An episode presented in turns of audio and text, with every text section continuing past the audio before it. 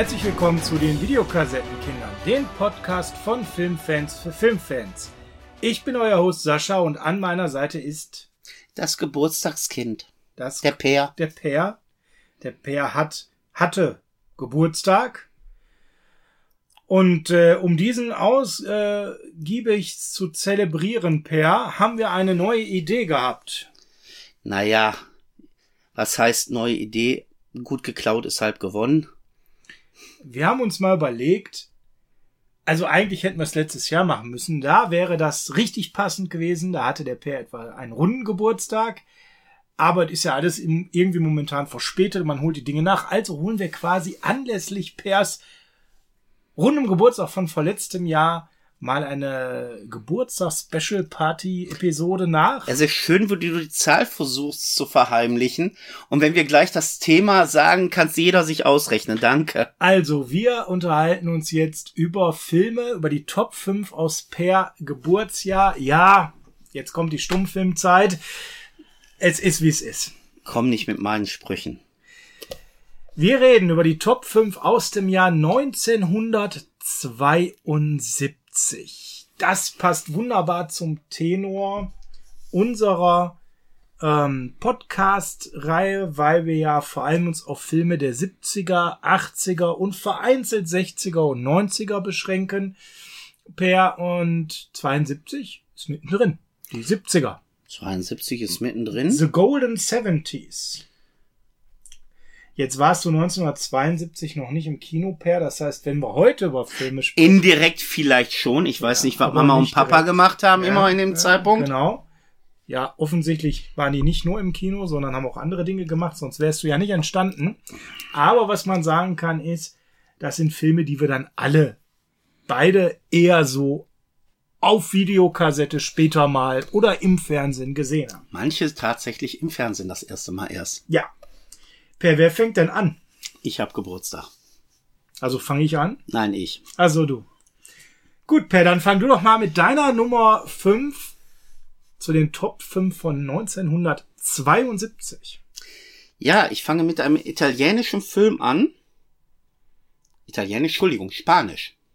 Einem spanischen Film an, der der Beginn einer kleinen Reihe war. Ich war schon bei der letzte Tango in Paris, aber das war ein italienischer. Ich, über den Film möchte ich nicht reden, hat seine Gründe.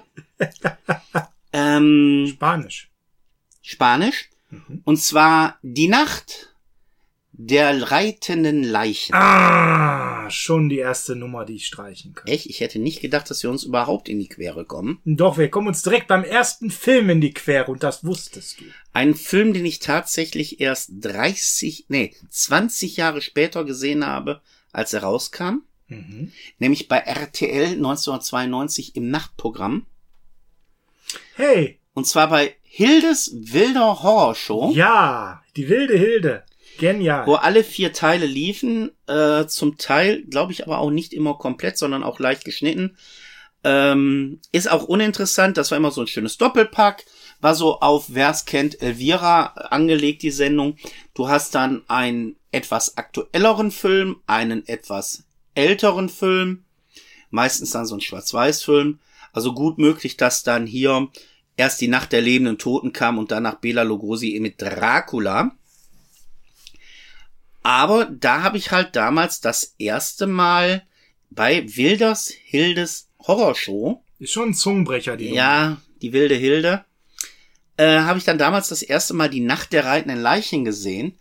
Ein Film, der mir sofort gefallen hat, der ein surrealer Albtraum eigentlich ist, weil es gibt so viele Handlungsfehler, ähm, die ich nur mit Albtraum erklären kann, der auch sehr brutal sein kann, der aber auch sehr humoristisch sein kann, wenn man die reitenden Leichen sieht und man weiß, dass du da wirklich ähm, nur Puppen hast. Ja, mit dem heutigen Blick äh, sieht man den Film ein bisschen anders, das stimmt. Und ähm, ja, es gibt dann insgesamt vier Fortsetzungen. Die Rückkehr der reitenden Leichen, das Geisterschiff der schwimmenden Leichen und das Blutgericht der reitenden Leichen. Es gibt da noch zwei andere Filme, über die braucht man nicht reden, die gehören auch nicht zum eigentlichen Tenor, weil ein anderer Regisseur Und Jess Franco-Filme waren vorher nie mein Fall und der fünfte Film ist ein Jess Franco-Film, den vergesse ich gerne.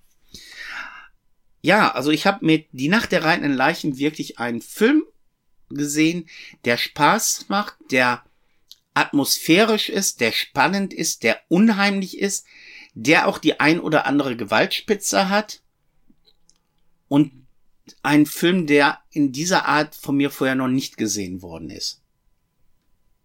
Also meine Nummer 5 tatsächlich die Nacht der reitenden Leichen. Ja, wunderbar. Dann kann ich ja direkt mal meine so Nummer 6 auf die Nummer 5 ziehen, weil äh, den hatte ich, den hatte ich sogar in 4. Wow.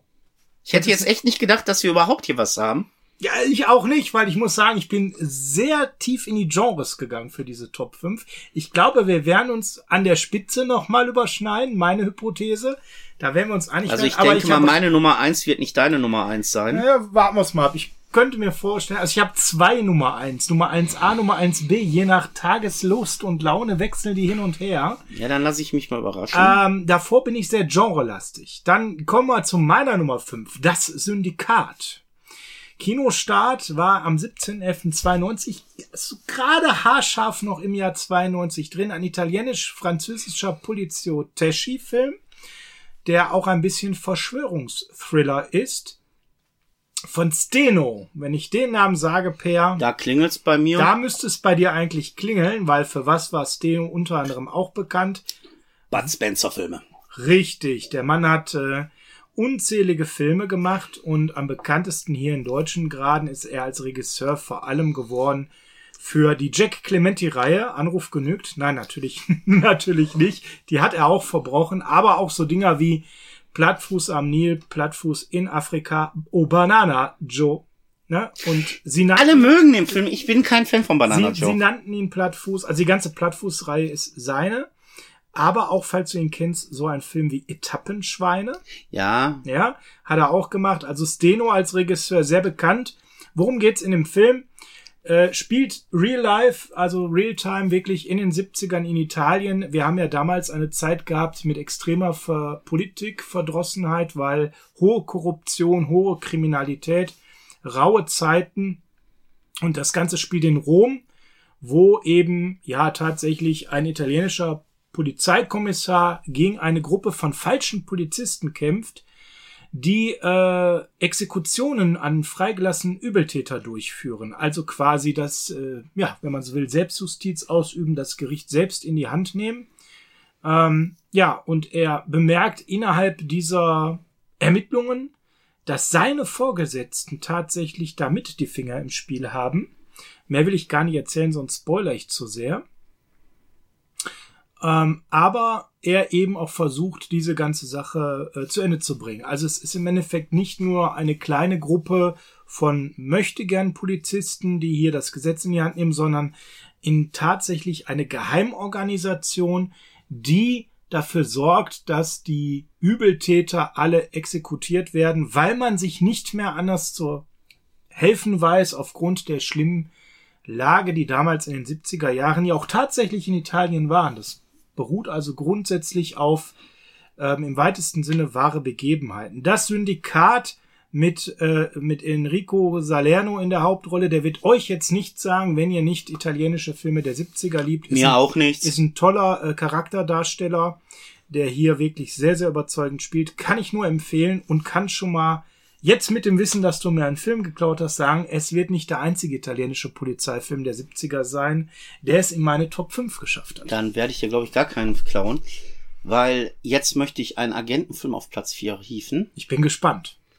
Aus Frankreich. Ach so, übrigens, äh, vielleicht noch als Ergänzung. Bei der Nacht äh, können wir sagen, der wird nirgendwo gestreamt, oder?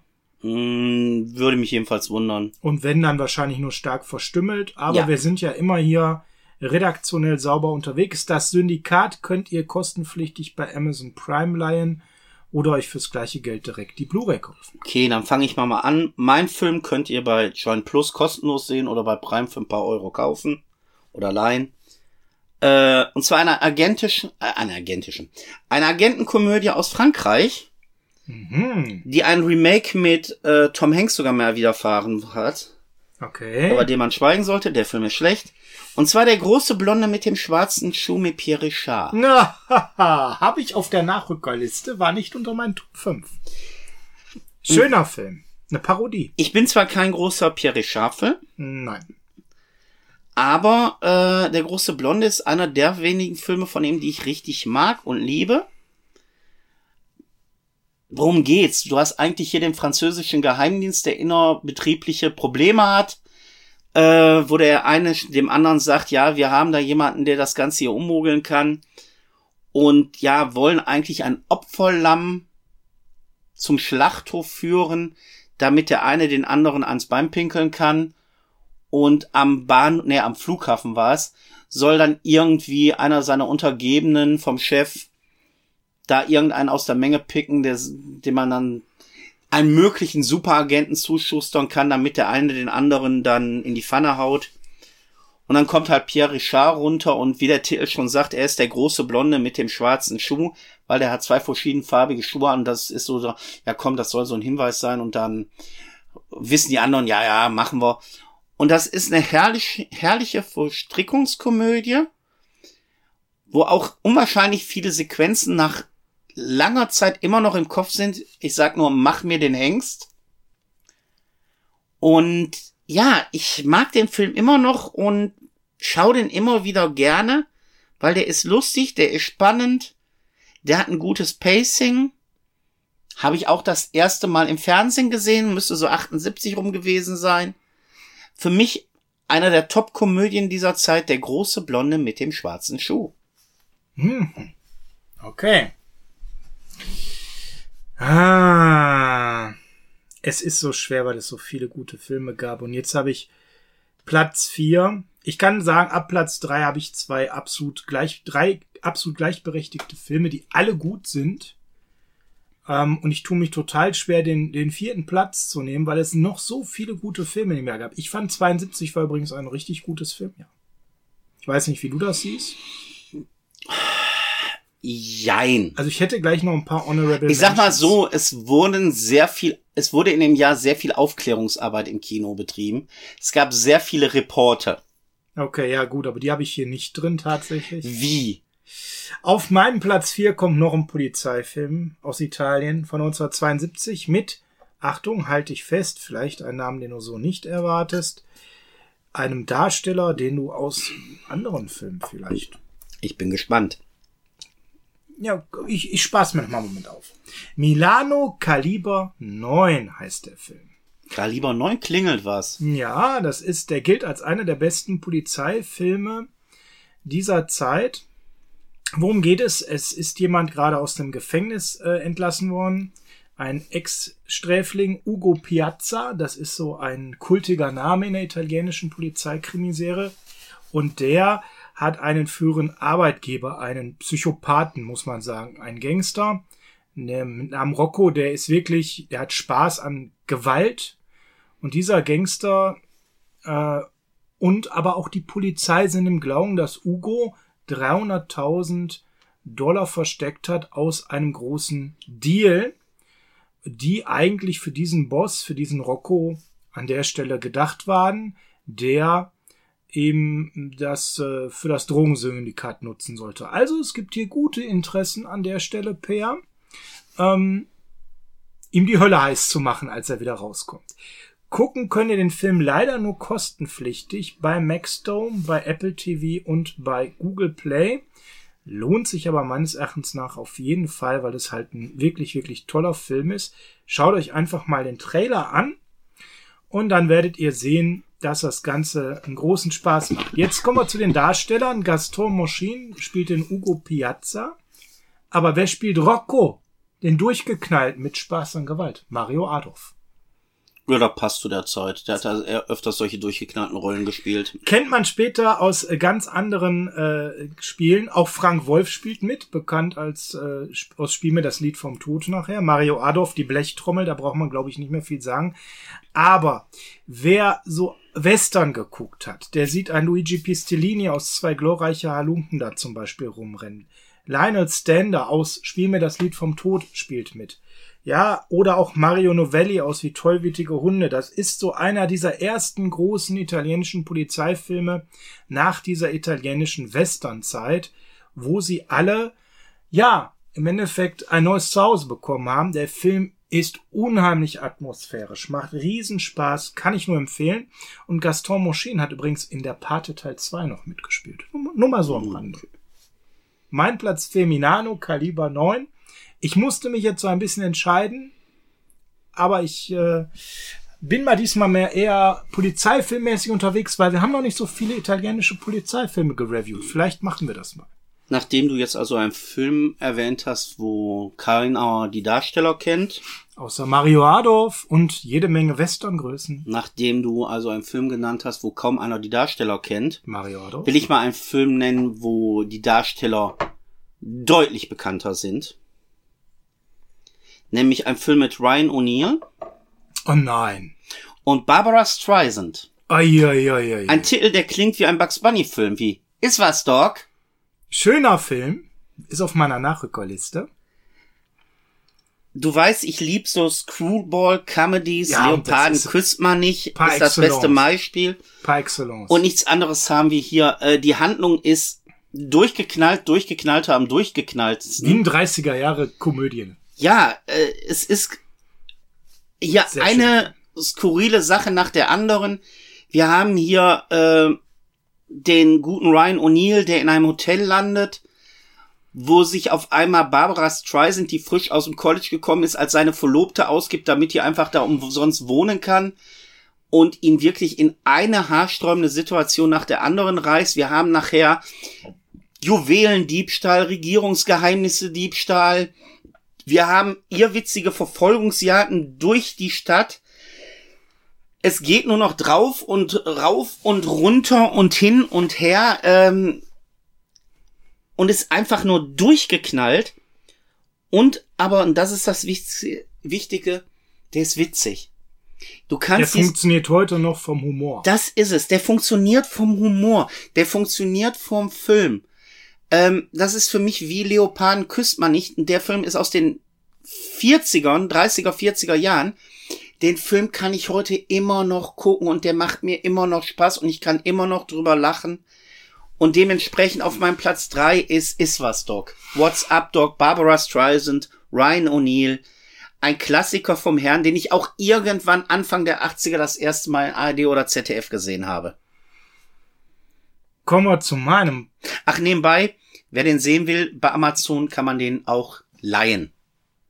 Kommen wir zu meinem dritten Platz.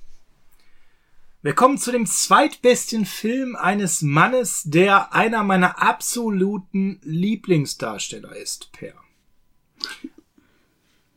Na, wo, wolltest du gerade reindroppen, wer es ist? Nein, nein, ich, Ein Mann, dessen Top 5 wir demnächst mal machen sollten. Ich rede Ralf über... Möller hat damals schon gelebt. Hey, High Alarm auf Mallorca. Ja? Ich habe gesagt, wenn der zweite Teil im Kino kommt, gerne, vorher nicht.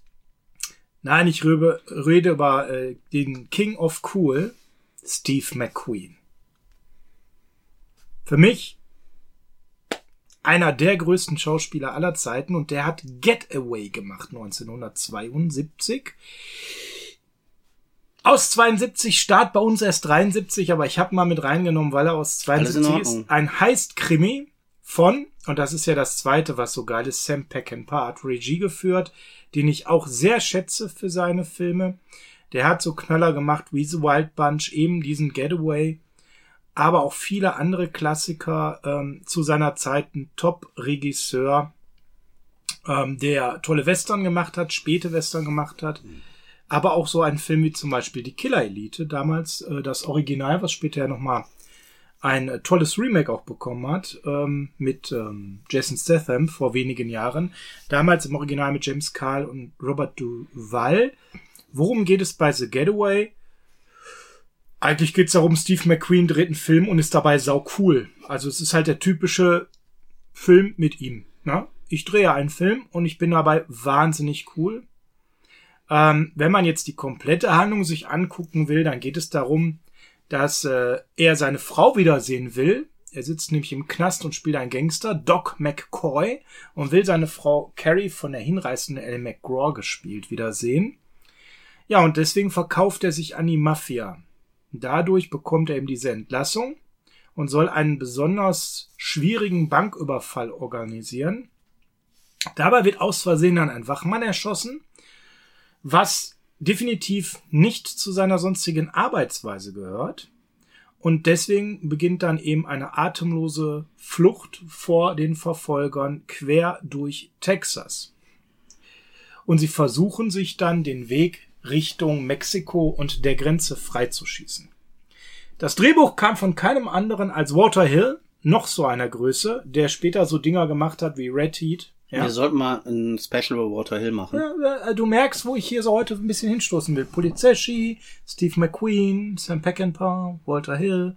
Also hier wäre noch ein bisschen was zu tun, Per. Ja. Meine Nummer drei an der Stelle ein unheimlich atmosphärischer Heistfilm. Also dieser Banküberfall ist sehr schön inszeniert, der macht einfach Spaß. Steve McQueen, Steve McQueen, Ellie McGraw ist eine Wucht. Die Verfolgungsjagden sind klasse. Ihr könnt ihn euch bei Magenta TV oder Amazon kostenpflichtig leihen oder fürs gleiche Gold euch einfach das Medium kaufen. Getaway. Gut, dann kommen wir jetzt zu meiner Nummer zwei. Jetzt wird's eng. Wir kommen zu einer Legende. Oder zu zwei Legenden. Der eine dunkelhaarig, der andere blond. Mhm. Und die geben sich so richtig auf die Fresse. Mhm. Ich rede natürlich von keinem anderen Film als Die Todeskralle schlägt wieder zu. Ah, großartig. Chuck Norris, Bruce Lee in ihrem ikonischsten Film. Macht aber gar nichts. Ich habe noch ein Streichresultat hier drin gehabt. Ich habe noch ein paar. Und ja, worum Bin ja geht's? Nicht blöd. Ich weiß ja, dass du mir hier äh, Bruce Lee kommt als Tang Lung aus China nach äh, Italien, nach Rom will dort in dem Restaurant von Verwandten arbeiten. Die werden natürlich von irgendeiner Geldeintreiber-Mafia bedroht. Bruce Lee will natürlich nicht zahlen lassen, sondern will seine Leute beibringen, wie man sich wehrt. Es endet dann im Kolosseum, im Rom, mit dem ikonischen Kampf Chuck Norris gegen Bruce Lee. Großartig wir haben in unserer Bruce Lee Top 5 schon über den Film geredet und das ist wirklich einer der ikonischen Filme, ja, leider der wenigen ikonischen Filme, weil so viele hat Bruce Lee leider nicht drehen dürfen. Anderes Thema. Aber das ist ein Klassiker, der sollte erwähnt werden, ganz oben auf meiner Platz Nummer zwei. Die Todeskragel schlägt wieder zu mit Bruce Lee und Chuck Norris. Großartig und die Erkenntnis, dass mir du mir nicht fünfmal die Filme klaust, weil ich doch so ein bisschen nischiger unterwegs war. Todesgrüße aus Shanghai übrigens auch ähm, offiziell aus 72. Ja, aber ich finde trotzdem die Todeskralle schlägt wieder zu besser. Ich wollte es aber mal gesagt haben, ja, weil das ja hier an der Stelle eigentlich auch nochmal so ein bisschen wir sind ja auch immer so ein bisschen investigativ unterwegs und auch so ein bisschen, wir gucken nach links und nach rechts. In dem Jahr sind übrigens noch ein, zwei wirklich richtig gute Kampffilme rausgekommen, die hier nicht in die Top 5 reingehören, aber vielleicht erwähnen wir zumindest mal noch einen, den man so unter Honorable Menschen nachher drin hätte, nämlich Hanzo the Razor, The Sword of Justice, mit dem genialen Kenji Mizumi, ein äh, japanischer Actionfilm in der Hauptrolle ist auch wirklich ein richtig, richtig guter Kampffilm. Hanso kann man sich super angucken. Ähm, ist auch aus 72 per. Kennst du den? Der hat, Sagt mir nichts. Hat mir sehr viel Spaß gemacht. Ich bin ja so ein bisschen da so in dieser Richtung auch unterwegs, wie man weiß. 70er Jahre ist halt auch genau meine Zeit, wie ihr vielleicht gerade merkt. Da blühe ich so richtig auf. Ähm, hätte auch gleich noch ein, zwei andere, die ich unbedingt noch äh, nennen muss, die heute hier auch nicht reinpassen. Ähm, also da gibt's je nach Genre durchaus noch viele weitere gute Filme. Ja, Per, wir sind bei Nummer zwei, oder? Ja. Wir sind bei der Aufgabe der oder der. Der oder du wirst der. mir wahrscheinlich jetzt meine Nummer eins klauen. Das äh, muss ich halt mit leben, aber ich habe zur Not auch eine Alternative. Die ist zwar ein bisschen gescheatet, aber das äh, wäre mir egal. Also ich sage jetzt nochmal das Sau, der Unbesiegbare, mit Chang Wang Yong auch noch aus dem Jahr war. Ja, das ist nicht. Ich versuche mir ein bisschen Zeit hier gerade rauszuklauen, ja. Weil welchen nehme ich jetzt? Den oder den?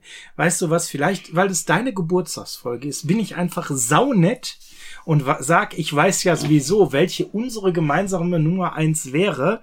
Und ausnahmsweise mache ich etwas, was ich sonst so gerne machen würde. Ich klaue dir diesmal vielleicht deine Nummer eins nicht Okay. und nehme sie auf Nummer zwei, sondern ich bin einfach mal nett. Dann lass Ich weiß, das ist jetzt völlig überraschend für dich, dass ich das so mache. Du wirst wahrscheinlich nicht auf das kommen, was ich auf Nummer eins habe. Ich glaube schon. Nein, wirst du nie drauf kommen. Dann würde der Film ja fehlen. Ja, weiß ich nicht. Vielleicht vertue ich mich Also, auch. äh, ja, aber Und äh, unterschätze dich. Okay, ich kann ja mal so eine vorsichtige Frage stellen. Nee, komm, hau mir dein 2-2 raus Also, und also ein, ein Film, der jetzt unbedingt noch drin sein muss, wäre von Giuseppe Colizzi. du, mach hin. Hm, was machen wir denn jetzt hier, Per? Was machen wir denn jetzt hier? Ich warte. Soll ich, soll ich nicht, soll ich in dir Sag mir deine Nummer zwei. Per, du machst es mir schwer. Meine Nummer zwei, wir haben jetzt ganz oft über Mafia gesprochen. Und wenn Okay. wir über Mafia sprechen, dann müssen wir über den Mafia-Film sprechen, schlechthin. Der kommt bei dir auf Nummer zwei. Das ist der zweitbeste Film des Jahres 72. Ein, einer der allerbesten Denk dran, Filme. du brauchst gleich noch eine Nummer eins. ja, ich muss dann einen Film nachziehen wahrscheinlich, wenn du mir meine wirkliche Nummer eins. Okay. Ich habe zwei, die sind absolut gleichberechtigt. Viele würden jetzt sagen, der Pate von Francis Ford Coppola mit Marlon Brando, mit Al Pacino ist einer der besten Filme aller Zeiten und logischerweise der Film, der auf Platz 1 1972 sein muss. Ich, Ansichtssache. ich muss euch ganz ehrlich sagen, ich finde den mega. Ich finde den super und es gibt trotzdem einen Film, zu dem ich viel mehr Liebe noch habe als zu diesem Film, auch wenn das kaum möglich ist, weil es von einem tollen und dynamischen Duo halt Sag endlich deinen Platz ein zwei. Film ist. Mein Platz habe ich doch gerade schon gesagt, der Pate. Ja. Die Familiensaga, Okay, schlechthin. okay. Muss ich viel noch zu dem Film sagen, außer, dass alle diesen Film lieben und toll finden, außer Per. Äh, will ich so nicht sagen. Ich habe das erste Mal vor zwei Jahren auf ZDF Neo gesehen, alle drei, und fand sie sogar recht gut. recht gut. Man müsste sie eigentlich mal reviewen. Ihr könnt, wenn ihr Paramount als ähm, Abo habt, könnt ihr den Film dort übrigens auch sehen, genauso wie auf Netflix. Also hier mal innerhalb von Abos sogar integriert. Ich glaube, wir können uns jetzt sparen, relativ viel über The Godfather zu sagen. Das ist der Mafia-Film aller Mafia-Filme. Du kommst am Der Tag erste Teil der der- Hochzeit meiner Tochter zu mir. Ich mache dir ein Angebot, das du nicht ablehnen kannst. Der erste von einer äh, hervorragenden Trilogie, die legendäre Verfilmung des Mario Puzo Buches. Ja.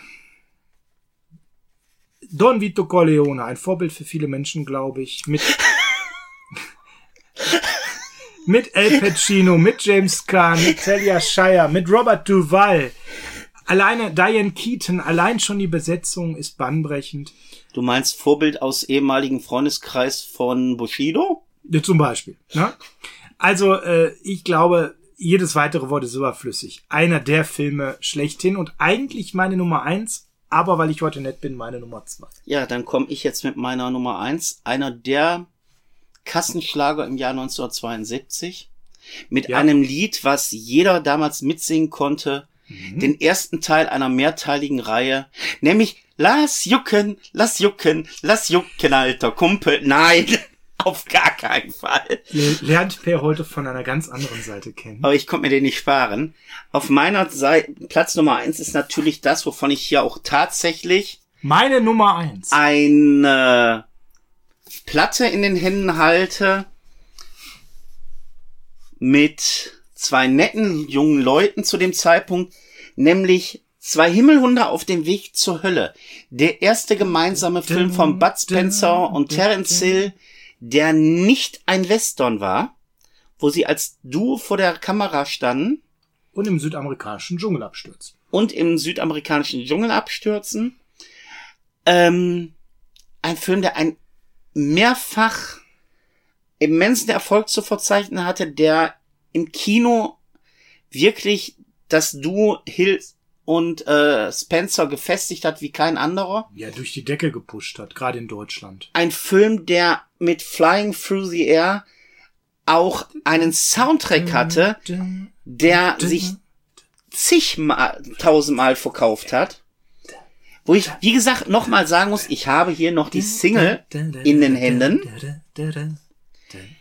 Ein Film, der Spaß macht, ein Film, der zeitlos ist, ein Film, den man heute noch sehen kann. Und wir haben halt die zwei Freunde, Hill und Spencer oder Spencer Hill, wie es besser klingt. Ja, die sind Piloten. Und zwei, zwei Himmelhunde. zwei Himmelhunde halt, die sich so mehr recht als schlecht äh, über Wasser halten, die dann im Dschungel auf die Idee kommen, ja, was machen die? Die machen eigentlich nichts als äh, Lieferando mit Flugzeug. Plata und Salut. Genau. Und kommen dann auf die Idee, wie gesagt, wir machen einen auf Lieferando, lernen da jemanden kennen, der ähm, für sie so ein leichter Laberfritz ist und wo sich dann herausstellt, nee, so viel dumm gelabert hat er gar nicht. Und der Film ist zeitlos, der Film macht Spaß, der ist unterhaltsam und ist einer der, wenn nicht sogar der absolut beste Film von Spencer und Hill. Meine Nummer eins. Zwei Himmelhunde auf dem Weg zur Hölle, der den Grundstein wirklich für die Karriere dieser zwei Leute legte. Wäre auch meine Eins gewesen.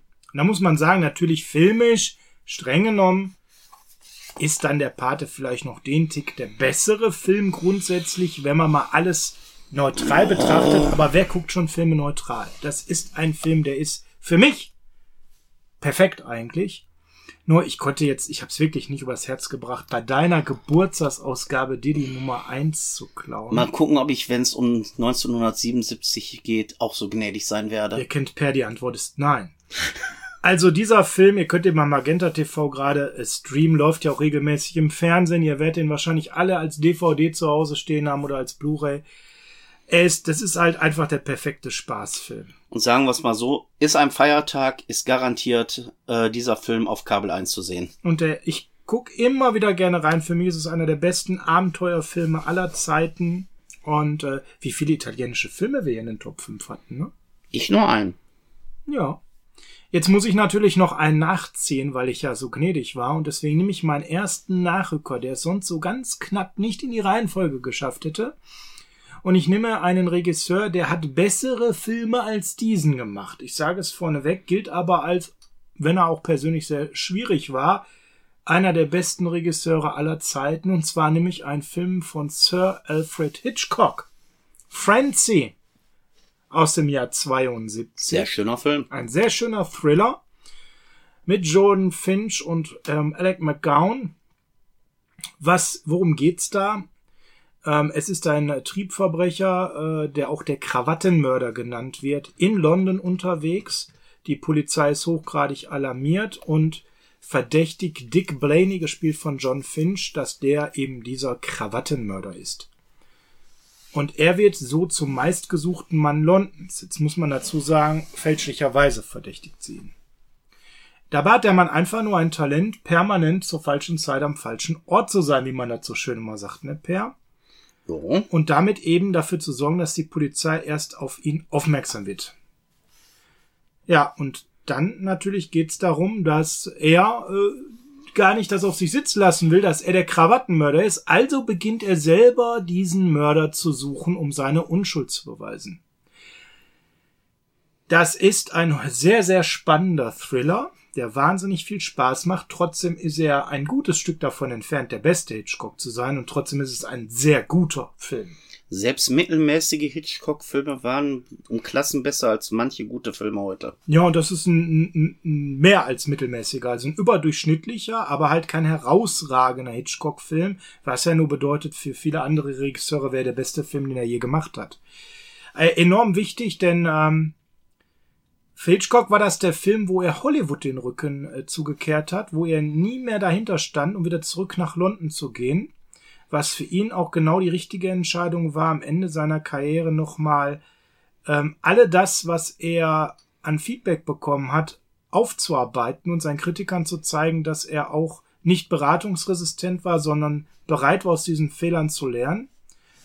Und was ich an Francie besonders mag, ist dieser unheimlich ausgefeilte schwarze Humor, den Hitchcock hier lebt, mit ganz vielen so kleinen Sticheleien gegen das britische Publikum, die britische Gesellschaft. Also wer da äh, auch so einen Feinhumor mag, schaut es euch an. Stream kostenpflichtig könnt ihr das unter anderem auf Amazon oder auf Apple TV.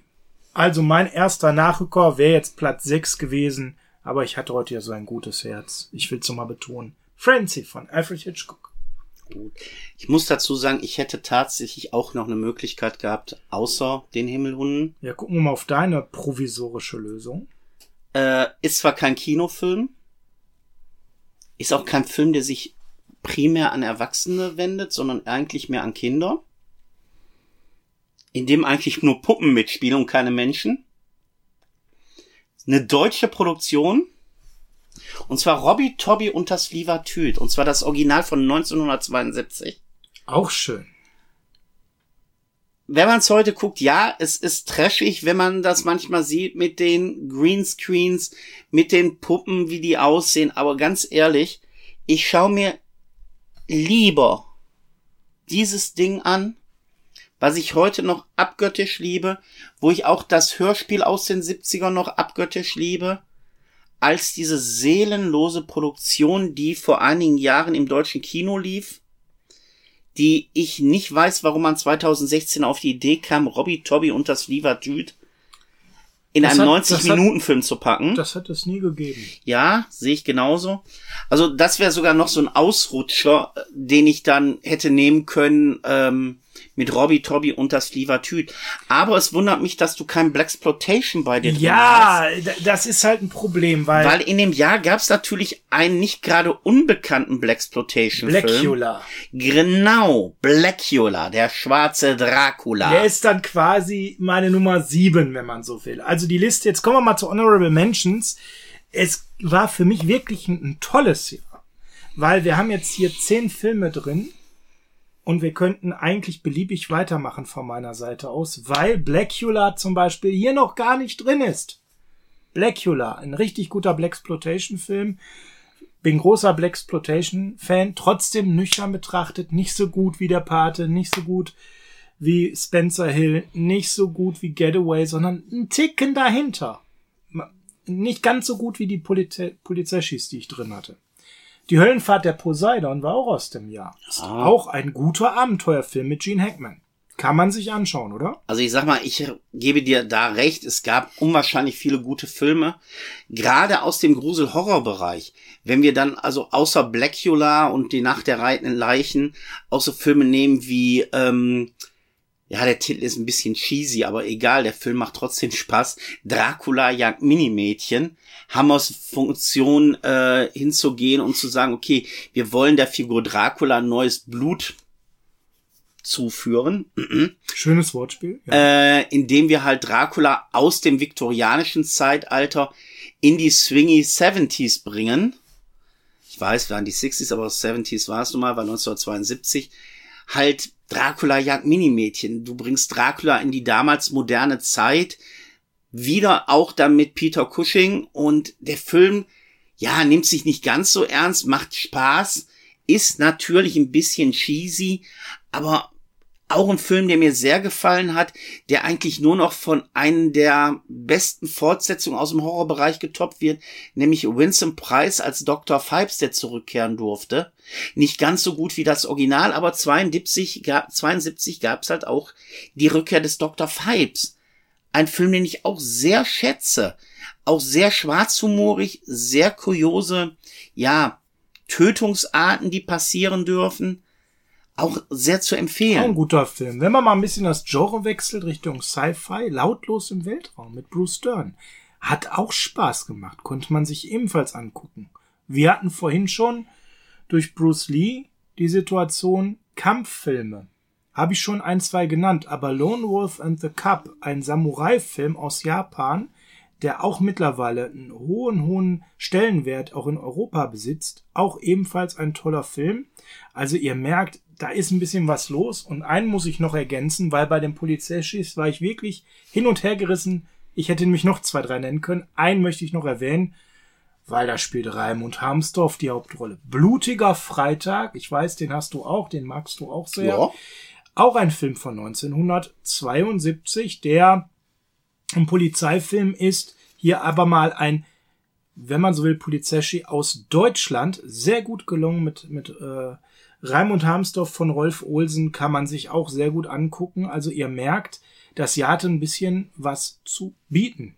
Ja, und auch Filme, die auch aus heutiger Sicht noch schwer zu verdauen sind. hatten da damals ihre Erstaufführung. Jetzt kommt was mit links. Richtig. Mondo Brutale, wie er in Deutschland hieß, oder Das letzte Haus links. Ein Film, der so, ja, realistisch ist, dass es weh tut, ihn zu gucken. Ein Film, wo ich mir heute, und ich mag Horrorfilme, und in gewisser Hinsicht ist es ein Horrorfilm, aber der mir dann trotzdem immer wieder weh tut, wenn ich ihn sehe, weil er ist so real, so dreckig, so fies und gemein. Der tut weh. Und das gleiche gilt auch ein bisschen für den anderen Film, der Mondo hieß in dem Jahr, nämlich Mondo Cannibale, der auch zum Teil sehr unangenehm ist anzuschauen. Aber beides nun mal Klassiker in ihrem Bereich und auch beides Sachen, die so gedreht worden sind, dass es halt dir wehtun soll. Äh, Mondo Brutale beziehungsweise das letzte Haus links soll dir wehtun, der soll dir ins Mark gehen, der soll dir nicht gefallen. Und Mondo Cannibale hat halt diverse Szenen, die halt nicht gefallen, aber der ist so gefilmt, dass der wirklich in seinen nicht ekligen Sachen schön anzuschauen ist. Na Nicht so. für jedermann, für jedermann verträglich, nicht jedermann wird's mögen, aber ähm, wer es ab kann, sollte den einen oder anderen davon sich mal angucken. Jetzt nicht Ja. wirklich für zarte Gemüter, muss man allerdings absolut gar dazu nicht, sagen. absolut gar nicht, muss man als Disclaimer rausbringen. Und wir sind ja sehr, sehr nischig unterwegs, deswegen nochmal eine Ergänzung im weitesten Sinne aus dem Blaxploitation-Bereich. Straßen zum Jenseits mit Jeffet Koto in äh, der Hauptrolle und Anthony Quinn ist ein wunderbarer Thriller, den man auch sehr, sehr gut sich anschauen kann, wo es um eine Abrechnung in Harlem geht von Cops gegen Killern. Ähm, macht auch riesig Spaß, den Film zu gucken. Ähm, passt hier auch wunderbar rein. Und als letztes, um mal wieder so ein bisschen leichter stimmungsmäßig zu werden, das war jetzt so ein bisschen düster hier die letzten Minuten mit Horror, Blaxploitation oder auch Kampffilm. Ich habe noch was ganz Leichtes dabei. Tim Yes. und Struppi und der Haifischsee. Ja, auch Filme, die Spaß gemacht haben. Kann man sich auch tatsächlich immer noch angucken, wobei ich leider festgestellt habe, dass die bei meinen Kindern jetzt nicht mehr so wirklich funktionieren. Ja, die sind auch nicht so kindlich, ne? Nee, die sind nicht so kindlich kindlich, sondern das sind ja mehr schon. Das sind mehr für Erwachsene sogar. Also ja, genau. ich kenne sehr viele Erwachsene, die haben Thema Spruch PS also im reiferen Alter kennen und lieben gelernt. Aber dann will ich wenigstens mit was rausgehen und da müssten wir mal mit deinen Kindern gucken, ob der noch bei denen heute funktioniert. Und zwar möchte ich mit einem Film rausgehen, der mit Joachim Fuchsberger, mit Blackie war. Fuchsberger, Fuchsberger, Fuchsberger. und nicht Edgar Wallace, auch wenn er in dem Jahr einen gedreht hat, einen Film, hinter dem er nie stand. Aber das ist egal. Ich möchte über einen ganz anderen Film reden, der vom Kennzeichen des Autos in Duisburg spielen müsste, aber doch auf irgendeiner sonnigen Insel ist, nämlich ein Käfer gibt Vollgas. Dudu. Auch sehr schön, ja. Einfach sinnloses deutsches Herbie-Plagiat. Es ist der zweite Dudu-Film und ja, Dudu ist diesmal mehr, ja, ein Alleskönner, der mit Autoreifen und mit äh, Scheinwerfern Leute hauen kann. Joachim Fuchsberger spielt mit und ich weiß nicht, ob der heute noch so ankäme wie damals bei mir. Also ich habe die Dudu-Filme geliebt, die es gab. Und ja, das ist für mich dann wirklich so Kindheit pur. So ein Käfer gibt Vollgas. Leichtes Unterhaltungskino, so eine leichte Agentengeschichte oder Krimi-Geschichte, wenn- ich mich noch recht erinnere. Aber die, auf die Handlung kam es bei dem Film nie an. Du wolltest eigentlich nur Dudu in Action sehen. Ganz genau. Darum ging's. Und da würde mich mal wirklich interessieren, ob der bei deinen Kindern noch heute ankäme. Müsste ich mal austesten. Ja, ihr merkt also, wir könnten hier auch locker eine Top 10 der Jahr, des Jahres 72 machen, aber das haben wir mal lieber in dem gewohnten Top 5 Format gemacht und dann lieber noch mal so ein paar Ergänzungen genannt. Und da sind wir noch lange nicht am Ende. 72 kann man sagen, am Ende ein gutes Kinojahr, ein gutes Videojahr per äh, stabiler Jahrgang. Danke. Ne? Also was die Filme angeht jetzt natürlich. Ne? Danke. Ja, das mit den Stummfilmen holen wir dann bei Gelegenheit. Na, ich schreibe mir mal auf den Zettel Walter Hill, Steve McQueen, italienische Polizeifilme, Reportfilme. Blaxploitation, Ja. Keine Reporter? Sam, Sam Peckinpah. Ja, haben wir ein bisschen wieder was zu tun nach heute, ne? Okay. Da müssten wir jetzt noch äh, uns darauf einigen, Per, äh, welche der drei Pate-Filme wir dann reviewen aufgrund von 1972. ich lass mich überraschen, weil ich habe Geburtstag, du musst mir was schenken. Na, Okay. Wir sind durch für heute. Liebe Videofreunde, nachdem Sie die Top 5 Ihrer Wahl genossen haben, möchten wir Sie bitten, das vorliegende Tape zurückzuspulen. Ansonsten ist eine Strafgebühr von 1 Mark fällig. Auf Wiedersehen. Tschö.